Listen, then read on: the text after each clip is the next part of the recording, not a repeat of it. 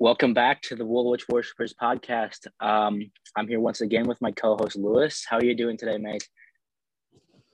I'm doing great. Um, I just ate some pot stickers and I had a glass of orange juice.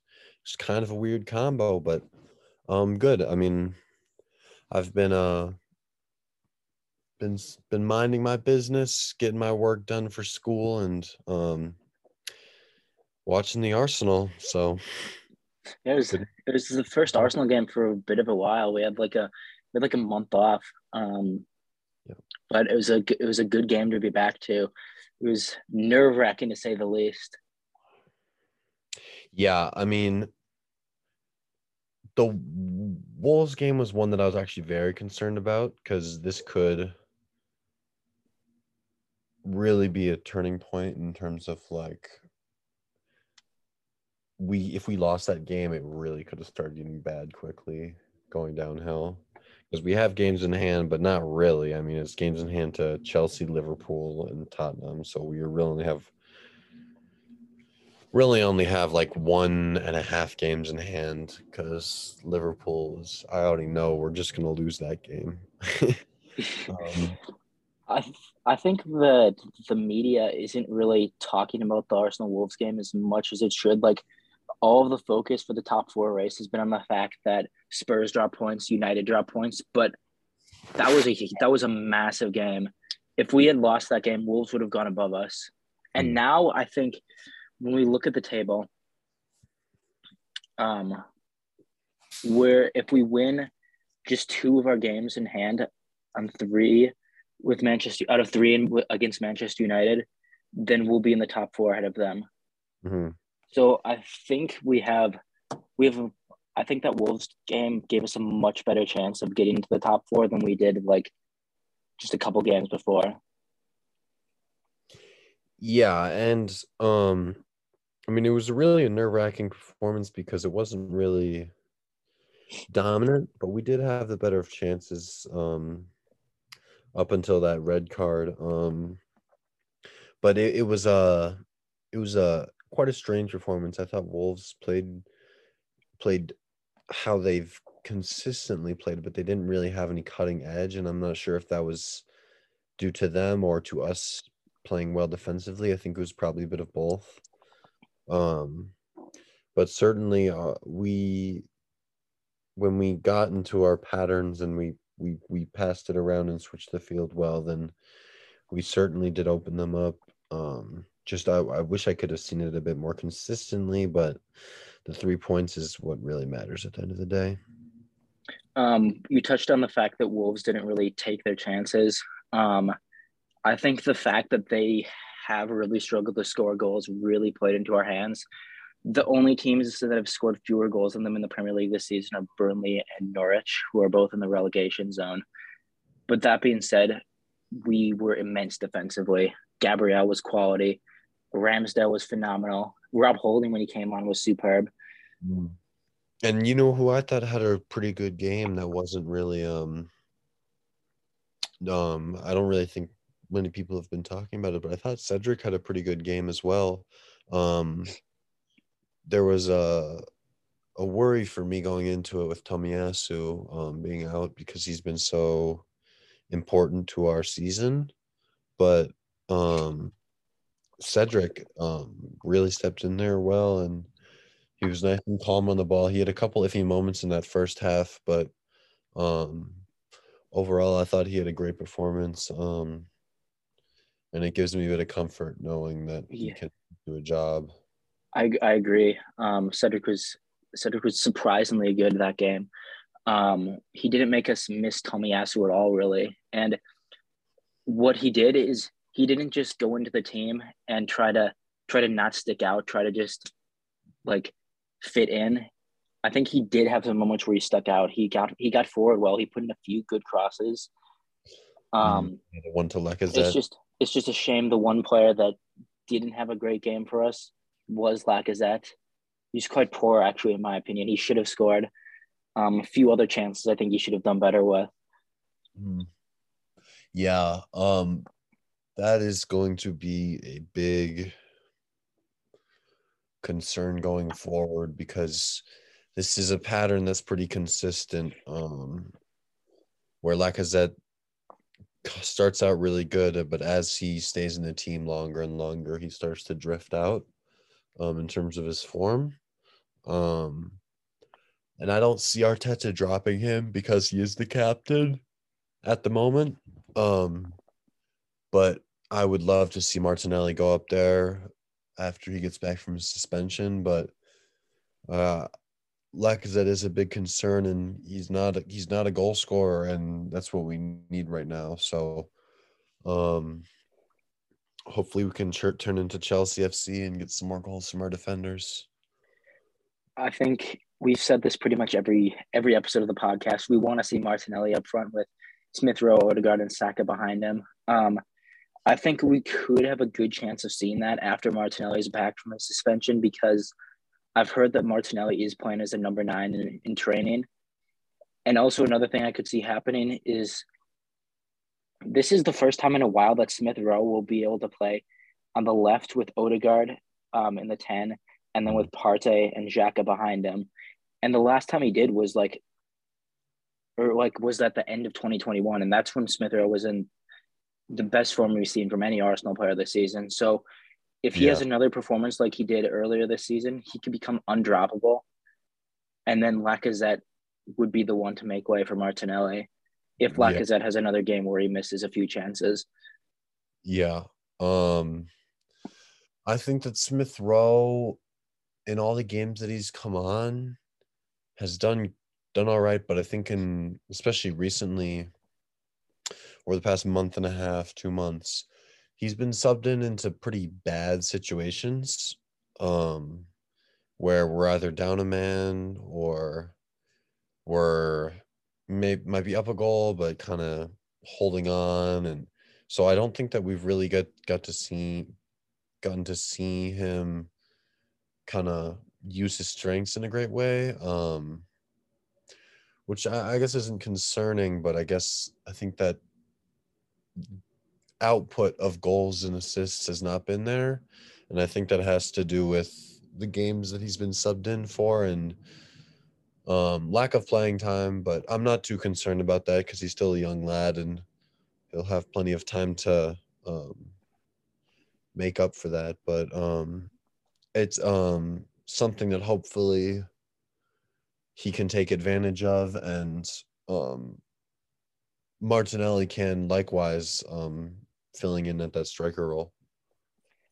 I don't think Emil will be too upset about coming off of the bench for these past two games. Um, but I think he's been our he's been our best player this season probably. I think you should give a player like that as much time on the pitch as you can to make a difference. Yeah, and and um I guess for me Smith Smith Rowe playing with Odegaard hasn't clicked 100% yet. Um, and that's something that I would really like to see because it seems like Odegaard's been good with finding Martinelli on those through passes and stuff like that. But I want to see that with Smith Rowe as well. Um, and I guess that's just because they haven't had a quality run in team together. But um, that's definitely something that I want to see and um, I'm looking forward to. I think the last game that Odegaard and Smith Rowe both started in was the one against Burnley. Um, and what prevented the, those two from having too much freedom was that we didn't have Xhaka or Partey. We just had Sambi Lokonga behind them. Um, and this next game against Brentford, we will have Partey and Xhaka behind them. So they won't have to. Do, they, what's up? Barring barring uh, any cards. Oh yeah, I think we don't have a game between then, though, do we?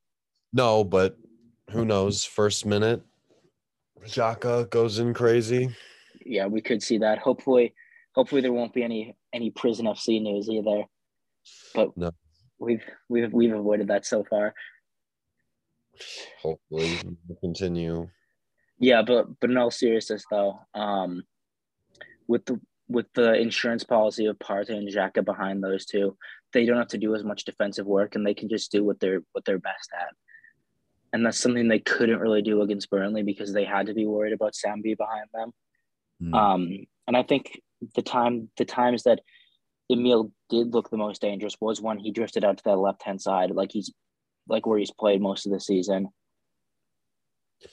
Yeah, and I mean, how much praise can you give this kid? But um I think that him and Odegaard complement each other well. I mean, I've, I'm sure I've talked about this a million times, but um, Odegaard always drifts to the right. Um, Emil always drifts to the left, and it's a it's a good balance. Um, but I guess um, another point that I wanted to talk about um, on this game was the Xhaka and Partey discipline issue which is something that I've become increasingly concerned about because within that first half, we had our two center midfielders booked. And going into that second half, I was almost expecting a red card. I mean, it wasn't from Gabby, but um, from one of those two, I was expecting one of them to stick another foot in it. And that's a concerning thing for me. And I'm not really sure how we could change that um, or what Arteta can do to change that. But it's just something um, concerning that I thought I should bring up. I think it's I think it's definitely more of an issue with Xhaka. Like Partey, Partey gets booked a lot, but I think Partey sometimes he gets bookings in the right positions. Like he'll he'll make a professional foul and there'll be an okay yellow card to take. But Xhaka, they're just they're just moments of madness. Um, I think Partey, the only time he's been sent off was the game against Liverpool at mm. Arsenal, I believe. Yeah. And I think you could tell in that game that he shouldn't have been playing. I think he he got rushed back. Um and it was also just it was a poor decision from him rather than a pattern of what he's like as a player. Yeah. Um I, I guess I've been kind of concerned with um his performances of late. I'm not sure if you have the same thing, but I I found Partey to be a bit underwhelming, and I found that Xhaka has oftentimes been the better of the two, which is not something that I want. Um, of course, it's good, but I think that Partey's had a couple games now where he's just looked off, and and giving the ball away in sloppy areas and um I wonder what you what you think about that and um what you think uh could help him. Well, I think it's part of it's AFCON. Um he hasn't been back very long.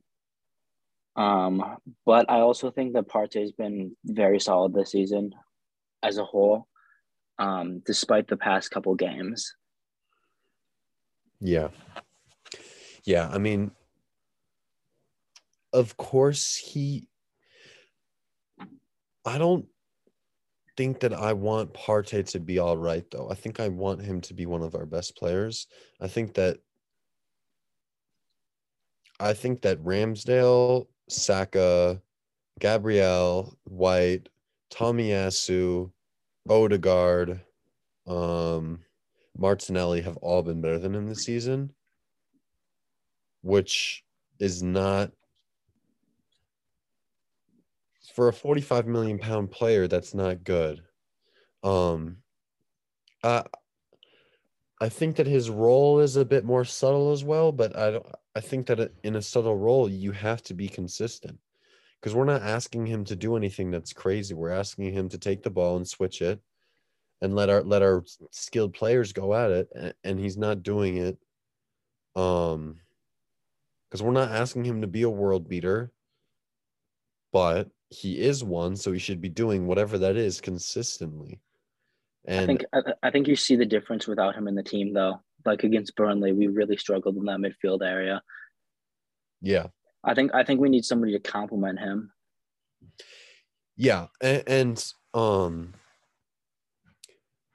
I don't think that I think that that's a good excuse for him. I think that just because Lokonga isn't on Partey level doesn't mean that Partey's where he should be at. I think that I really, really want to see more from him. For example, that City game, he was immense and it really did show. And I think that he doesn't have to have games like that ever all the time, but I think just a bit more consistency and a bit more um challenges in the middle and I, I don't know what it is, but I'm just a bit underwhelmed by him of late and and I think that he gets a bit of a pass because we don't have any other midfielders and we still need him because even a ha- uh, not full strength Partey is better than any of our other midfielders.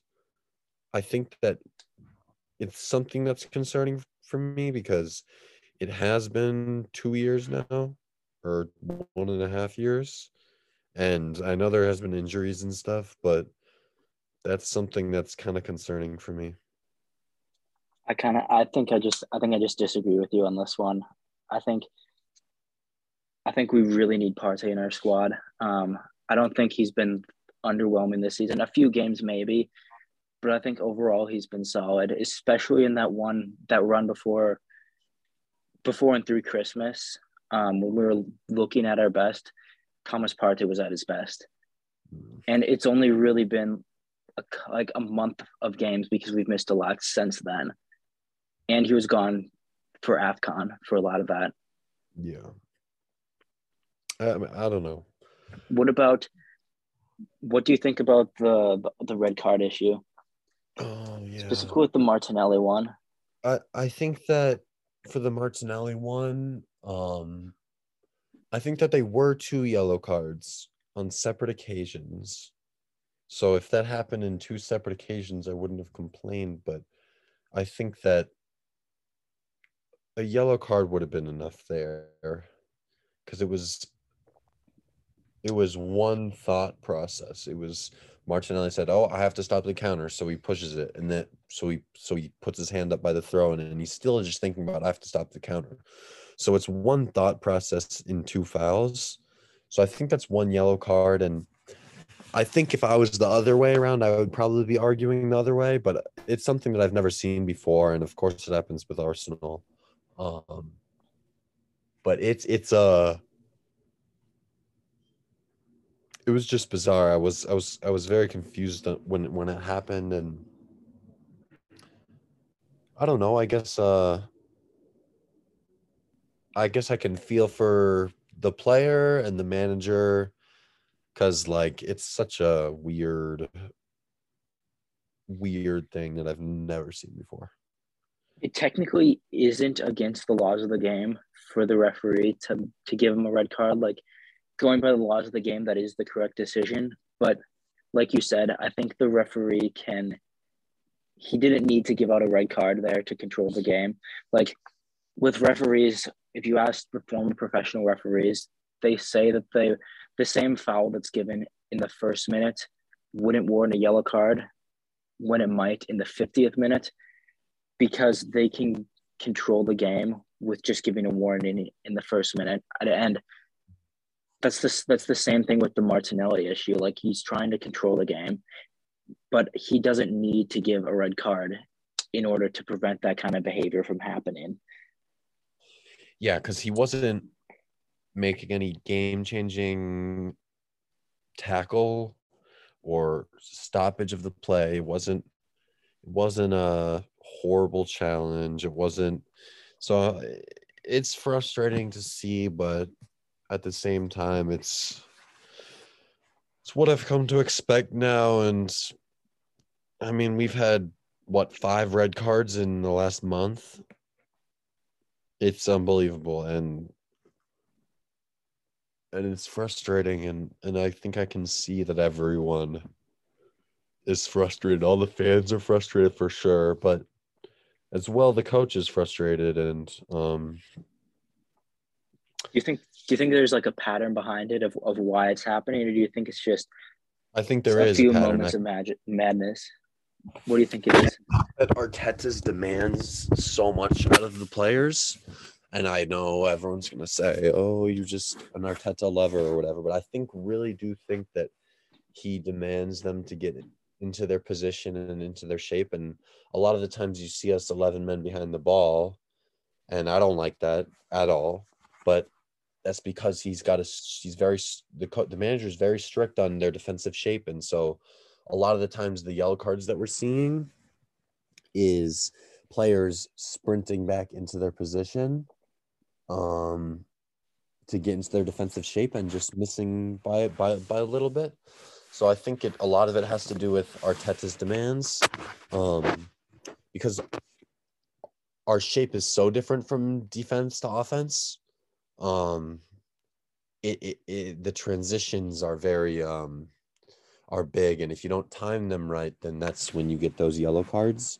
So i think that's where the where the yellow cards come from. But i think that i don't think that you should compromise your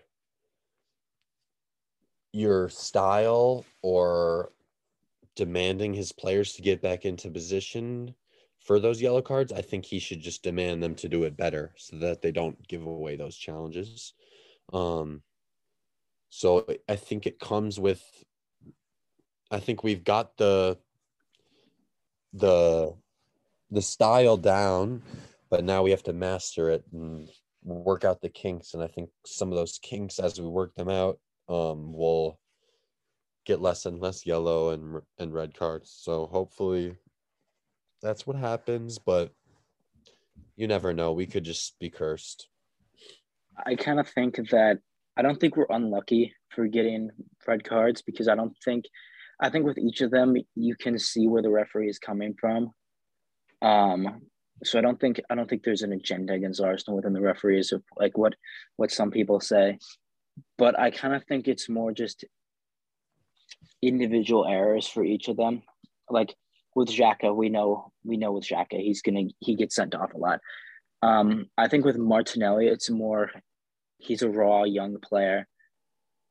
He can make mistakes like that. That's a common mistake that happens with young players. Yeah. I think it's something similar with Gabriel. Um, mm-hmm. The one criticism that I think most Arsenal fans have with him is that he's a bit rash at times. Like we saw him get sent off against Southampton last season mm. in a similar way to the how we did against Man City. Mm. Um, then with the Partey one, we already touched on this a little bit. He's back from AFCON, and he is a player that tends to get booked a lot. And I think I think he sometimes like doesn't think that getting a yellow card is necessarily a big deal for him, uh, because that's that's part of his role. He has to he makes professional fouls a lot, mm-hmm. and he just he just made the mistake of doing it twice. I don't think a fully fit Thomas Partey would have necessarily done that, which isn't an excuse, but it's just more of an explanation. Yeah, I mean, for me, I think that there has to be a pattern because there's no way that we have double the second place. So I think Arsenal has 15 or 16 red cards since Arteta's taken over. And in that same time, I think second place is Southampton with eight. Um, and I don't think that comes down to inexperience or anything like that. I think it's a combination of a lot of things. And I think that it'd be silly to say that it only comes down to inexperience. I think that it's has to do with a combination of what both me and you said. And um yeah, I guess there there isn't really too much more to say about that, but um, it's uh very frustrating to see, and uh, I don't know. Um, I think um, specifically with the Martinelli one, I don't think it's fair for like rival fans to come say, "Oh, look at Arsenal getting all these red cards," because that's just it's a mm-hmm. soft one, and it's it's not something that we'll see happen again, most likely. Yeah, and and for for me it's like i honestly don't really care what the rival fans say because we still got the three points and we still capitalized on manchester united tying and tottenham losing so um it's it's uh no matter what happened with the red card it we got the three points versus wolves which is a hard team, and Manchester United clearly had a hard time with them.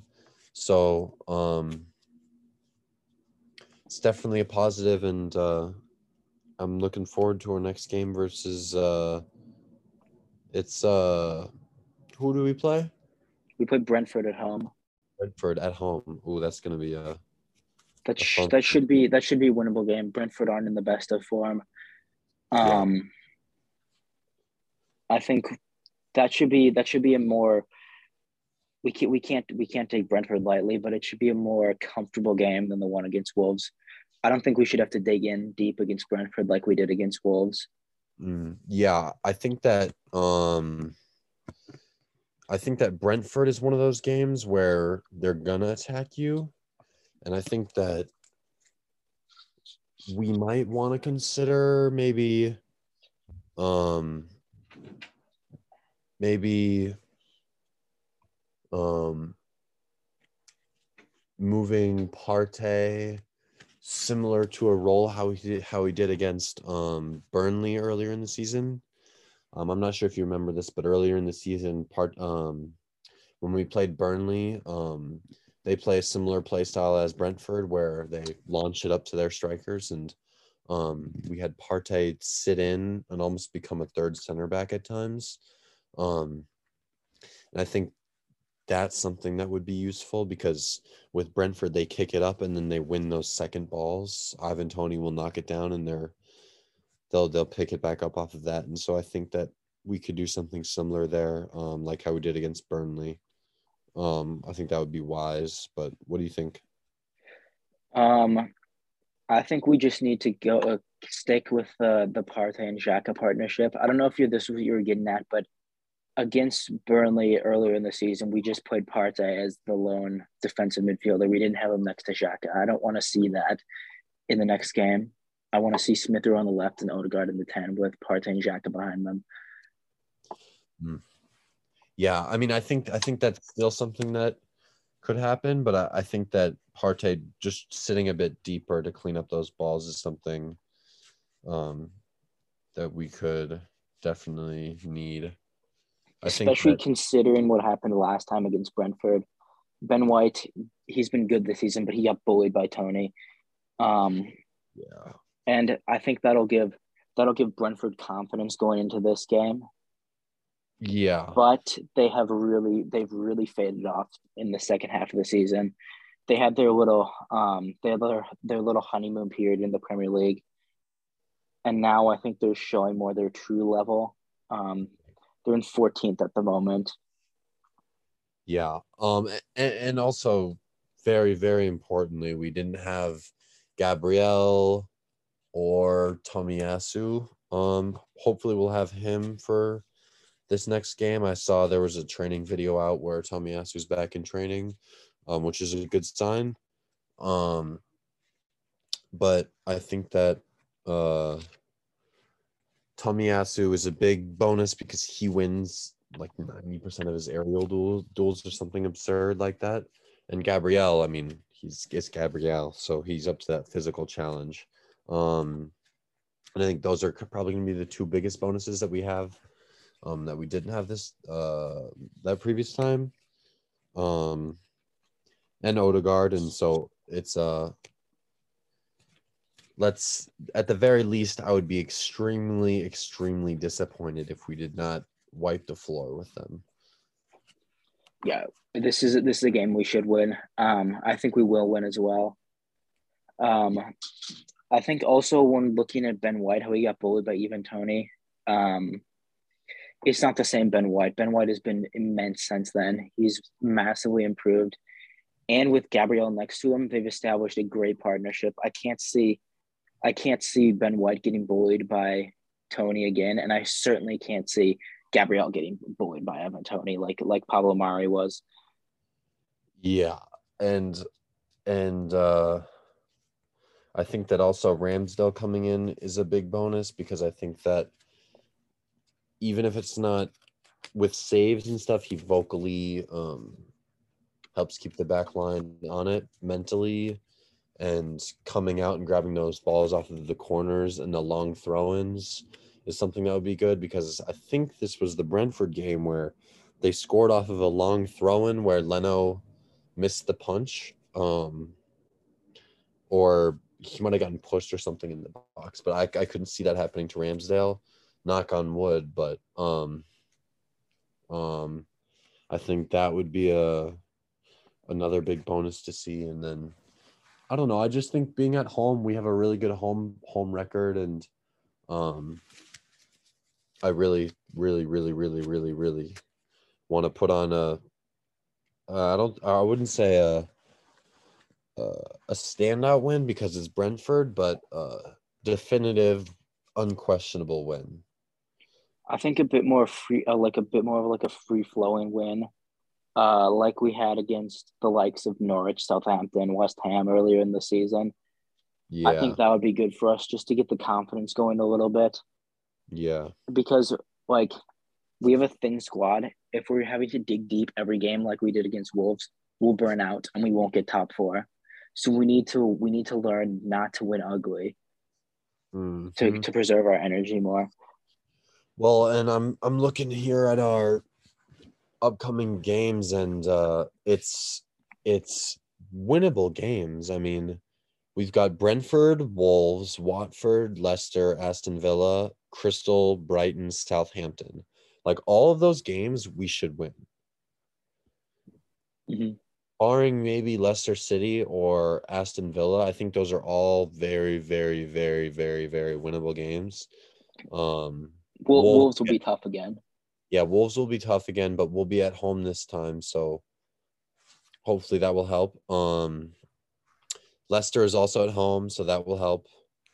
Um, but I think that if we can win all those games, it puts a lot of pressure on the likes of Manchester United, Tottenham, and West Ham to stay with us. Um, and I think that, um, I mean, I'm looking at our schedule until the end of the season, and, we've gotten so many of our hard games out of the way. Um, I mean, we have Chelsea, Liverpool, and Tottenham, and those are by far our hardest games still. Um, so yeah, um, it's uh, exciting, and I'm I'm really really hoping that we can get top four because that'll help our our position in the transfer market? I think this next run of games for us is crucial. I think we need to get a bit of a gap um, yeah. because realistically, we're not going to win every game the rest of the season. And if we don't establish a little bit of a gap, then Spurs, Spurs and United will probably be right behind us, and they can overtake us really quickly. Mm. And when mm-hmm. we have when we have these these games, like these easy easier games. No game is easy in the Premier League, but easier games. We need to establish just that bit of a gap, so when we do play Chelsea, we can afford to drop points a little bit more. Yeah. Yeah. Um, I think that for us, um, the the the next four or five games is very important because if you look at um, the teams around us us's form, I mean, Manchester United has, has got all right form. They they tied a couple of games there. West Ham has really not got good form, so I'm not too worried about them. Tottenham really does not have good form. So if, if these other teams around us don't have good form, this this is where we need to step up and create that gap because our form won't last forever, and neither will th- neither will theirs. So um, it's important. Um, and hopefully we just get better and better throughout the season. Um, I'm oh Paul, I'm not sure if I told you this, but for spring break, I'm gonna go to London and watch a game. Oh, that's exciting! Which which game are you going to? I will be going to the Brighton one. Is that at the Emirates? Yes, it's at the Emirates, and we're trying to get tickets to the Crystal Palace one as well. Mm-hmm. Um, I'm going with uh Sam Caton, uh huh. Shout um, out Sam. Shout out Sam. Hopefully Sam. he's listening. Yeah, I'll tell him. um, and yeah, I mean, I'm I'm really excited for that. I've never been um to the Emirates, but it's it's a dream of mine, and I'm very, very, very, very, very excited. Um, it's, it's it's certainly an experience. Um, I went a few years ago. Um, the game that I was at was it was at home to Manchester City. Uh, finished two two. Wow. And guess guess who the who the goal scorers were? Do you remember? Was it Adebayor? No, no, no, not that not that long ago. I was gonna say, um, when was this? Twenty when? It was 2017. Um, I would guess Aubameyang, Aguero, Sterling, and Ozo. We didn't we didn't have a Aubameyang yet. You got you got you got one of them right. You got Aguero right. So of course, scores. Okay, so I was in I was in the um like one of like the box seats. It was right behind the, the goal. Sane yeah. scored the the opener five minutes in, and I remember the people the people next to me left right after that. Oh, rough Jeez. season. Um, yeah. Then Theo Walcott scored the equalizer. Um, Aguero made it two one right before halftime, and then Arsenal legend Mustafi with the with the equalizer make it two two. Never say those two words together ever again, yeah. please. Um, that was yeah. that was Alexis Sanchez days. Yeah, I mean, I, I really, really, really, really, really hope that we win because it would be so sad if I went to a game and we end up losing, and ugh, it'd be such a depressing moment for me because I'd be there and I wouldn't enjoy it at all. you're gonna have to you're gonna have to, to book one of those stadium tours too. Oh yeah, for sure. I'll do that. Look um, one our... thing. One thing I try to do. Um, they didn't have any scheduled for when I was there, but they have they have legends tours sometimes, so you can just get a group and have like have like Lee Dixon or somebody take you on a tour.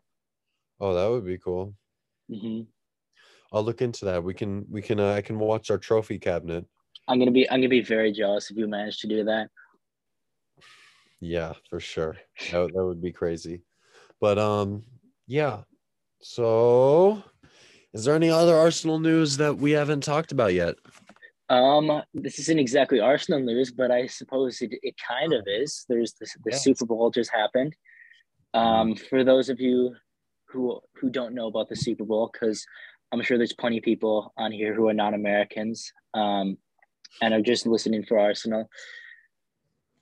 Stan Kroenke owns the LA Rams, who did win the Super Bowl. Um, I was not too happy about that. What about you?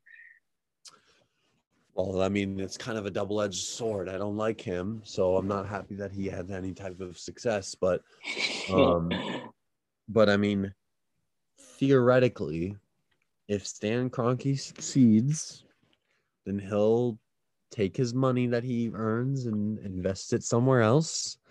So theoretically, it could be Arsenal. This is all theoretical because, as me and Paul know, there's no way that he'll invest any more money into Arsenal. But it's uh, it's uh, I couldn't care less. I wanted the Bengals to win, and they didn't win. But whatever, dude. I, I don't know. Kroenke is a very uh not liked guy at my household, and uh, I couldn't care less what he does with the Rams. I'm not a not a Stan Kroenke fan either. I'm not sure many people are. Even outside of Arsenal, he's just he's just not a great human being in all aspects of life. To be completely honest with you. True. Um, I but, saw. I saw. I also saw there was an interview that came out recently with uh, Josh Kroenke. Mm-hmm. Um, it was an interview with uh, some ESPN. I, I forgot what it was called, but if you look it up, you can uh, listen to it. But he uh, he talked about his experience with Arsenal so far and um, the Super League, and it's a lot of stuff that we've heard before. But um, um, he he he mentioned that that the Super League was a, a, a COVID response which we know that it wasn't because it was planned before COVID hit. Um, and um, and he he talks about um, Arsenal and his his kind of journey um, as they've accumulated more ownership.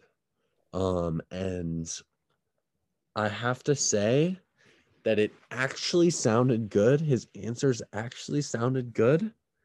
Um, which is concerning to me because I don't I think that he really is a good PR guy. Um, Stan is, and I really do think that he knows what the fans want to hear. Um, and so a lot of the times I can't get a good read on him because I, I listen to these interviews and I'm like, oh, all right, he actually he actually uh knows what he's talking about. He he he seems like he cares, but then there's reports coming out and uh, other things that I just I just see very two conflicting um pieces of evidence. So I I think I, I'd recommend you to watch that uh, interview and let me know what you think about it. Mm-hmm. I've I saw that it happened. Um, I don't know. I don't know if this is just like a clickbait title or something, but I heard I saw that it said that he said that the NFL fans don't share as much passion as the the the European fans, which mm, I yeah, think he, if I was an NFL fan, I'm not sure I'd be too happy about that. Yeah, well, I mean, I'm not sure how many NFL fans really care that much. I mean, I think that let's be completely honest. I think that European soccer fans are pretty pretty pretty legit and and uh I honestly think that he's he's willing to put up with a stick that he'll get from those American fans to buy a little type of love from any type of European because he doesn't he doesn't get a lot of it. Um, so I think he can afford to lose a bit of trust with the with the with the Rams fan base as he just won them a Super Bowl. He could he could say that about he could say it the other way around if we won the Premier League a couple times. I wouldn't care. mm-hmm. I think uh, I think Josh is kind of I don't really I don't really believe like any of the things he really says because he always like every like every like year or so he comes back with an interview and it's like oh we're really gonna we're really gonna focus on Arsenal now. We're really gonna invest. And it's a bunch of words and no actions. The last time I remember his dad showing up to an Arsenal game or doing anything related to Arsenal at all was the 2017 FA Cup final. Nothing from the Super League. Even Liverpool's owner did something for the Super League. With Stan Kroenke, silent, just like his nickname, Silent Stan. Yeah, I I mean, I think that showing up and watching the games is something that is the bare minimum and that's not something that they do or Josh Josh comes every once in a while but Stan Stan never comes and I understand he's a busy dude but it's it's just uh not something you want to see I, I don't I think you want someone that's fully invested in the club um and and and he clearly isn't so it's uh Kroenke out over here yeah I don't think I don't think Stan even tries to make it look like he cares about Arsenal. I think Josh tries to make it look like he cares, but. I think we all know that he doesn't really care. He's just kind of he's a good PR guy, like you said. Um, he whenever he's in interviews, he he gets his point across well. He's very well spoken, but it's all fake. None of it, none of it is real. Yeah, and, and uh, I don't know. He he just kind of seems like a robot. Like I'd love to see some passion from him, like actual passion. You know, I mean, I don't know, but it's um, it's okay. I guess um, uh, we're not going to see any change soon, so it's uh something that we're kind of stuck with, and we're gonna have to deal with. So when when Stan himself said that he didn't buy Arsenal to win trophies, I think that's just that just sums it all up, really. Um, that says it all. I don't want somebody owning my club who isn't owning it to win trophies. Yeah, I think that it just a lot. I mean, for me as an Arsenal fan, I can't remember when we last time when we last won a trophy, and and I hear about all this history that we have, and I just want to experience that myself. You know what I mean? And it's fr- it's infuriating because if I was born 10 years earlier, I would have had it all. Mhm. um and and so it's uh it's a frustrating thing and and ever since they've taken over we've gone downhill um hopefully that luck is starting to change but you you never know you never know and there's just there's just no real end in sight. Like Arsenal are so profitable. Um, no matter how much, how big the offer was that Stan got, he wouldn't sell because Arsenal are what makes him able to fund the Rams. Arsenal are by far KSE's most profitable club. Yeah. Yeah, and there's just so much money in the premier league. The more and more and more and more tv deals that happen and it, it's it's less and less likely that they'll sell anytime soon. Um it wouldn't make financial sense for them unless if a bit of like 10 billion came in. Um and and i just don't see that happening. So it's uh it's uh something that we're just gonna have to live with and hopefully uh we can live through and above them Yeah. Um, well, I guess that's it for today for us today. Um, it's kind of a Yeah, not too sour note. to- Kind of a sour note to end the episode on, but thanks for tuning in as always, and we'll see you next time.